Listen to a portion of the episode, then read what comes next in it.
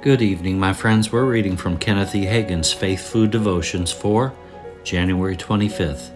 And the title of the message is Knowledge.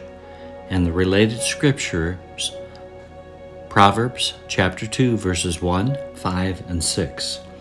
My son, if you receive my words and treasure my commands within you, then you will understand the fear of the Lord and find the knowledge of God. For the Lord gives wisdom, from his mouth comes knowledge and understanding. Real faith accompanies knowledge of the Word of God. It takes no effort whatsoever on the part of the intellect or the will of man to obtain faith.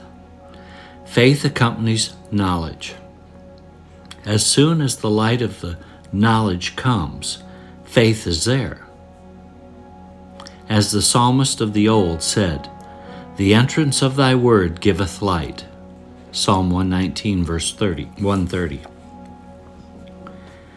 People often pray for faith, but what they actually need is knowledge of God's Word. When the knowledge of God's Word comes, faith will automatically be there.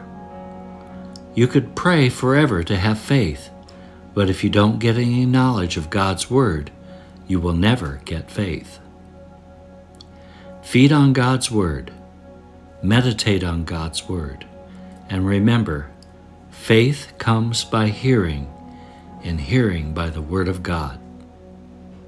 Romans chapter 10, verse 17. Confession I will receive God's Word. I will receive God's word. I will abide in it. I will abide I will hide it within me,